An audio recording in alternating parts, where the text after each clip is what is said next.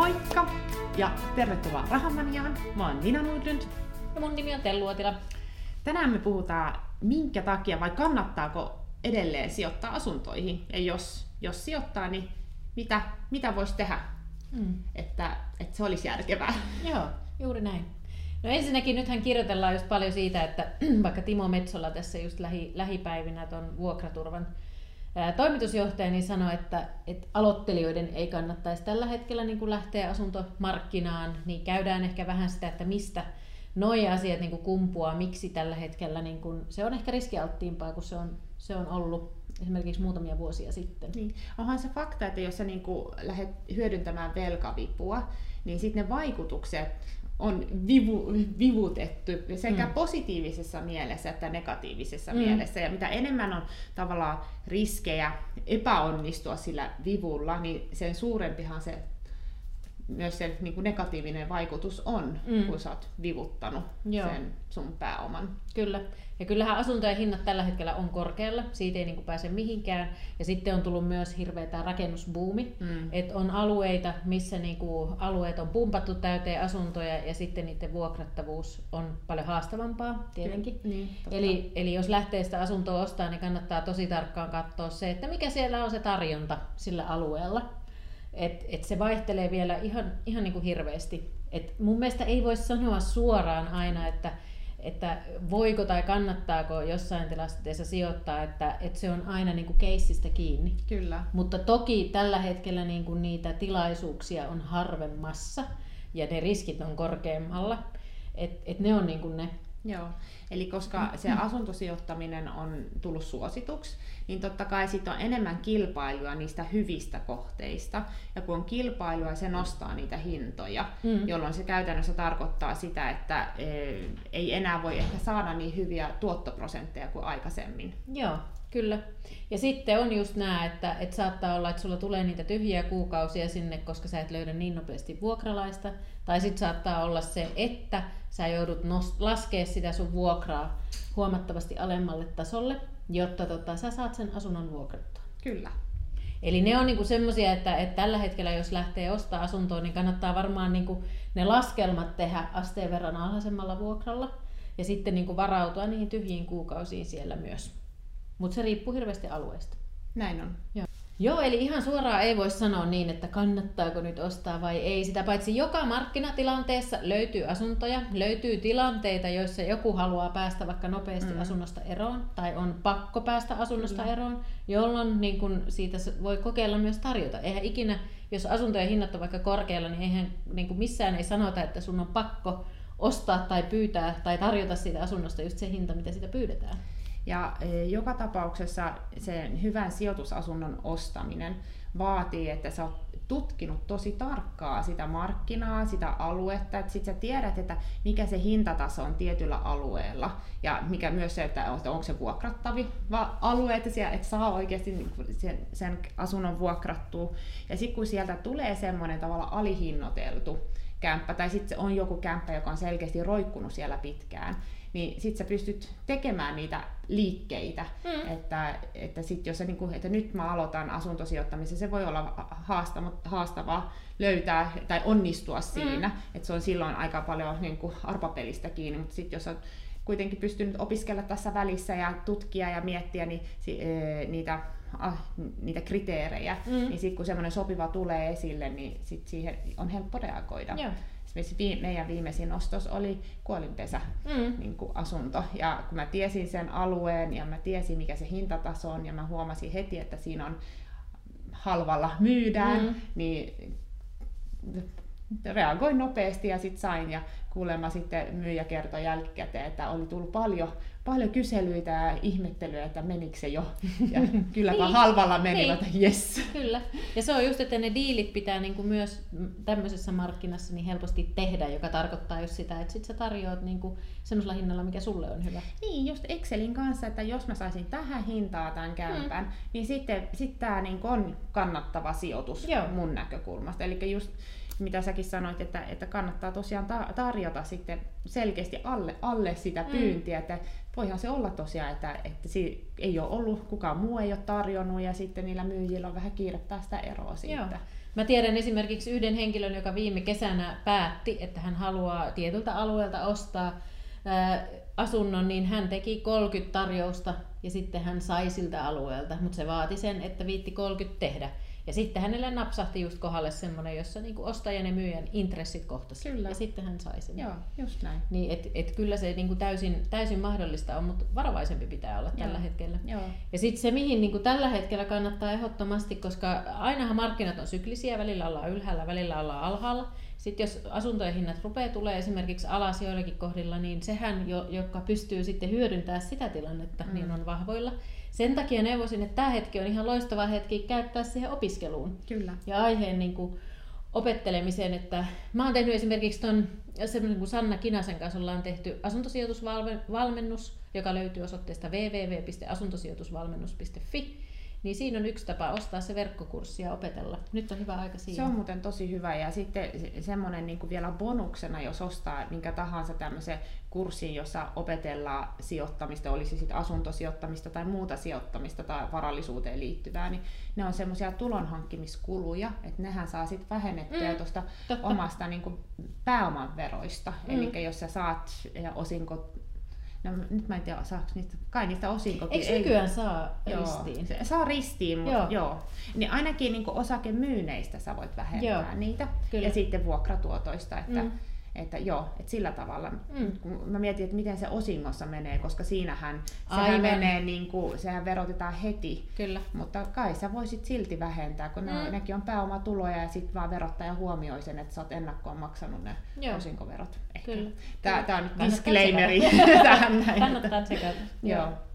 Mut sit jos sä tällä hetkellä taas ostat, omistat sijoitusasuntoja ja sulla on niihin niinku lainaa, niin kannattaa tehdä ne omat stressitestit. Pankkihan tekee stressitestin melkein sun lainalle siten, kun sä oot lainan het, lainanotto hetkellä, että se laskee esimerkiksi, miten sä tulet pärjää kuuden prosentin korolla. Mm. Ja se kannattaa kyllä itsekin tehdä, että laskee eri. Mitä jos se korko on vaikka kaksi, mitä jos se on neljä, mitä jos se on kuusi. Joo. Niin saa sieltä sitten niin kuin sitä omaa tilannetta. Ja sitten se, että et voi pyytää pankilta noita korkosuojauksia. Kyllä. Mitäs niitä on olemassa? Eli äh, on olemassa tietenkin kiinteä korko, mm. eli se on ihan vaan... tietty korko, joka määritellään esimerkiksi kymmeneksi vuodeksi, joka on selkeästi korkeampi kuin tämänhetkinen näitä Euro, Euriborin korot. Mm. Et siinä se etu on, että käytännössä sitten, jos se korko nousee yli sen sun kiinteä koron, niin sulla ei siltikään nouse mm. sitä kor, se korkotaso kuin siihen kiinteeseen. Mutta e, sitten toisaalta huono puoli on se, että et, sit sä maksat ehkä ylimääräistä, jos ne korot ei koskaan, tai sä maksat mm. ylimääräistä, jos ei ne korot koskaan nouse. nouse että, että siinä kannattaa tosiaan aika tarkkaan laskea, että, onko se, että kuinka paljon korot pitää nousta, että se olisi niin kuin järkevää. Mm, kyllä. Ja just se korkokatto, niin siinä tota, pankki kyllä osaa hinnoitella itsenne. E, niin korkokatto on sitten toinen. Ei kun anteeksi, joo, mutta ylipäänsä sanotaanko näissä korkosuojauksissa. Niin korkosuojassa, joo, joo kyllä. Joo, hyvä korjaus. Niin niissä pankki osaa kyllä niin kuin hinnoitella sen itselleen hyväksi. Eli siellä saattaa olla, että sitä ylihintaa joutuu maksaa. Mutta tässä kiinteässä korossa on sekin hyvä puoli, että sit sä todellakin tiedät, että mm. seuraava kymmenen vuotta se on tää korko, tapahtu mitä tapahtuu, niin tän mä maksan enkä yhtään enempää, en myös yhtään vähempää. Ja silloinhan sä nukut periaatteessa yösi hyvin, kyllä. koska sä tiedät, että jos se sun sijoitus kannattaa myös tällä kiinteällä korolla, niin mikä siinä se on sitten? Se on aika mm. turvallista, että ainoa sitten tietenkin haasteet voi tulla siihen vuokraukseen liittyvissä asioissa, Joo. mutta koron suhteen sitten sä oot niin kuin minimoinut sun riskit. Joo. No sitten oli se korkokatto, mihin Joo. mä jo vähän menin. Käydään läpi se. Korkokatto on sitten semmoinen, että sä maksat jonkun tietyn summan pankille, ja jotta sun korko ei ikinä nouse jonkun tietyn prosentin yli. Eli siellä on semmoinen korkokatto. Mm. Että tässäkin varmasti just pankit hinnoittelee sen, että, että he saa omaansa, mutta kuten kaikissa vakuutuksissa ja missä tahansa, niin onhan se näin, että se on liiketoimintaa heille, mutta sitten toisaalta, jos käy jotain, niin sulla on se suoja siellä. Että, että kyllähän niin kuin vakuutuksista joutuu maksaa, että, mm. ja yleensä mietitään vakuutuksista, että, että ne on semmoisia mitä mielellä ehkä haluaa edes, että ne toteutuu. Niin, kyllä. Mutta se on just sitä, että nukkuu yönsä hyvin ja sitten mm. jos jotain tulee, niin sä oot siihen varautunut. Kyllä. Ja se on myö- myös sen pystyy mutta aika hyvin laskemaan myös siinä korkokatossa, että jos se sun korkokatto on määritetty vaikka, sanotaan nyt vaikka kahteen ja puoleen prosenttiin tai johonkin sinne, niin sähän voit laskea sen erotuksen, että paljon se sun koron osuus on sillä korkeimmalla korolla ja sitten kun sä joudut pankille maksaa sen, sen tavallaan sen korkokattomaksun, Joo. niin sähän voit vähän verrata niitä, että paljonko se tota, pankki niin kuin tavallaan sulta siitä, paljon sä joudut siitä maksaa, että sä sen suojan saat verrattuna siihen, että jos sä maksasitkin sitten sitä korkeampaa korkoa. Mutta tokihan se korko voi sitten, niin kuin jos ei sulla sitä korkokattoa ole, niin sehän voi olla paljon paljon korkeampikin. Niin, et, et siinä mielessähän sitten voi olla, että se vakuutuksen hinta on niin, kuin niin sanotusti pieni, Kyllä. jos se nousee korkealle. Joo, sehän se on, että, että niin kauan kun se pysyy tavallaan siinä lähe, lähellä sitä korkokattoa, siitä ei todennäköisesti ole mitään hyötyä, että sen pitää nousta aika merkittävästi, merkittävästi mm. yli sitä rajaa, jotta, jotta se oikeasti saisi sen hyödyn. Mm. Mutta edelleen se on semmoinen niin kuin vakuutus, että sit sä nukut työssi hyvin, tietäen, että se ei voi koskaan enempää nousta, mm. niin kuin sen yli nousta ainakaan, tai sen määräajan sisällä. Että se, niin nehän, nehän ei ole kanskaan ikuisia, että siinä voi olla just yli seitsemän vuoden vai Joo. kymmenen vuoden, että mm. miten minkälaisen niin kuin diilin sen pankin kanssa teet. Mm. Sitten siinä on vielä kolmas. Joo, se on se korkoputki. Yes. Ja siinä määritetään sille korolle alaraja ja yläraja, eli tavallaan se vaihteluväli, missä se korko voi niin kuin mennä. Ja siinä hyvä puoli on se, että joo, kun siellä on se yläraja, niin se, jos, jos ne korot oikeasti nousee yli sen korkoputken ylärajan, niin se sun korko ei nouse. Ja sitten siellä alhaalla niin kuin ehkä on se negatiivinen puoli, että jos ne korot sitten jossakin markkinatilanteessa menee sen sun korkoputken alarajan alle, niin silti se sun korko pysyy siinä korkoputken alarajassa, eli se ei voi sitä alittaa. Joo. Ja se korkoputken alaraja, se on aina korkeampi kuin nykykorko, Joo, koska se on niin kuin se, mikä sitten taas se pankin oma marginaali sit siinä niin. välissä, jonka, jota he laskuttaa, jotta he kannattaa tarjota tällaista tuotetta. Kyllä. Sitten ehkä yksi semmoinen kolmas, anteeksi ehkä neljäs tapa, joka ei liity pankkiin, niin, mutta miten sä voit sitä korkosuojaa itse myös tehdä. Toki siinä tulee varmasti joku raja vastaan, mutta et sä voit niinku itse säästää jonkun summan koko ajan toiselle tilille, mm-hmm. jolla sä varaudut siihen mahdolliseen koron nousuun. Mutta sitten tietenkin, jos korot on hirveän pitkään korkealla, niin voi olla, että se sun oma korkopuskuri sitten tota, joskus ei riitäkään. Se on totta. Mm. Se on, Mut niin... se on yksi se, semmoinen kaas, mitä voi miettiä tai tehdä osan niin. Joo.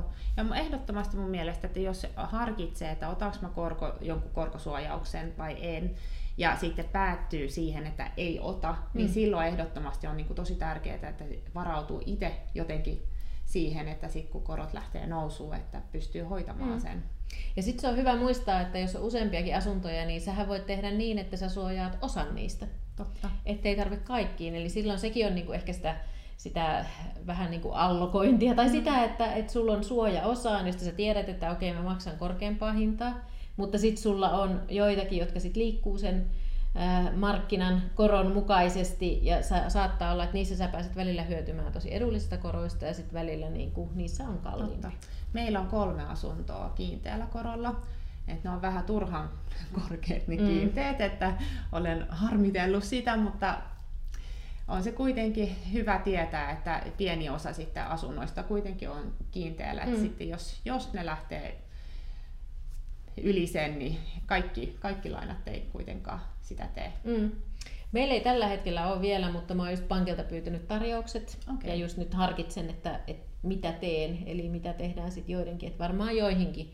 Jotakin tehdään. Oletteko te saanut jo kiinteän koron tarjouksia? Ei olla vielä. Ei olla vielä että mulla... On mielenkiintoista kuulla, niin. että minkä, mihin tasoon Joo. sellaisia tarjotaan. Kyllä, mutta se on mielenkiintoista itsekin ja sitten laskeskella niitä. Että... Mutta varmasti joku, joku suoja otetaan. Nythän vielä ainakin osuuspankilta niin kun tuli just viestiä, että et, tota, et korkojen ei pitäisi nyt vielä, mutta ensi syksynä niin kun jotakin liikehdintää okay. saattaa olla. Joo. Ja sitten just onko se niin, että Euroopan keskuspankki niin kun vielä pumppaa systeemiin rahaa, mm. mutta, mutta ei ehkä enää mm. sitten syksyllä. Et silloin ne on ilmoittanut kanssa, että silloin ne rupeaa ki, niin kun kiristämään Aivan. politiikkaa, kun jenkithän on ruvennut jo tekemään. Totta. Niin nämä on myös sellaisia merkkejä, mitä kannattaa seurata, koska, koska sieltä sitten ne, jos talous varsinkin vielä niin kuin tala lähtee paljon suurempaan kasvuun, niin sitten niille koroille tulee painetta nousta. Ja, ja varsinkin niin kun, kun miettii tai kun tietää, että tämmöistä on ilmassa, niin voi yksi niin kun tapa on tietenkin yrittää keventää sitä lainapääomaa, mm. että sitten se vaikutus, niin ne korkovaikutukset olisi vähän pienemmät. Ja, ja maksaa pois. Niin, maksaa pois. Mm. Toisaalta kannattaako nyt maksaa pois, kun on, niin kun alle, on tosi halpaa lainaa, ei välttämättä. Eli sitten ehkä kannattaa miettiä, että vaihtaakin, että tosiaan säästöön sitä, että sitten sit kun ne lähtee nousemaan, niin, siis siinä vaiheessa maksaa pois. Että ainakin meillä on semmoinen sen mm. verran suuri puskuri, että ajatuksena, että, että otettiin ma- maksimilainat, kun oli mm. halpaa rahaa, mutta sitten ollaan pidetty ne rahat sillä tavalla, että pystytään sit hyödyntämään niitä, että sitten kun korot lähtee nousuun, niin sitten voidaan joku vaikka näistä asuntolainoista maksaa kokonaan pois. Kyllä. Ja sitten sit kun se kassavirta vapautuu siitä, niin se helpottaa sitten taas niitä muita korkoja. Joo, sä voit laittaa sen sitten vaikka muihin korkoihin, nimenomaan, jos tarpeen. Joo. Toi ihan fiksua, kyllä. Joo. Hyvä homma, eli ehkä yhteenvetona voi sen sanoa, että, että kannattaako nyt sijoittaa asuntoihin, niin ei voi sanoa suoraan, että ei kannata. Mutta varovainen kannattaa olla mm. ja kannattaa tosi tarkkaan niin kuin ne laskelmat ja kotityöt tehdä ja myös katsoa se alue ja siellä se tarjonta ja olla niin kuin hereillä koko ajan. Kyllä, että mä oon myös samaa mieltä, että mun mielestä ehdottomasti tälläkin hetkellä löytyy hyviä kohteita, mutta pitää olla varovaisempi ja just tätä tulevaisuutta miettii nimenomaan korkojen näkökulmasta, että ne varmasti lähtee nousuun mm. jossain vaiheessa, että, että miten sitten, kestääkö se talous sitä sitten. Joo, eikä lähtee ehkä semmoisiin uhkarokkeihin mm. niin kuin diileihin, että laittaa vaikka kaiken, lähtee sijoittamaan lainarahaa. Joo, että ehdottomasti se puskurin merkitys on mm. erityisesti su- suuri mun mielestä nyt tällä hetkellä. Kyllä. Hyvä! Tässä mietteitä asuntosijoittamisesta ja jälleen ensi kertaa. Moi moi! Moi moi!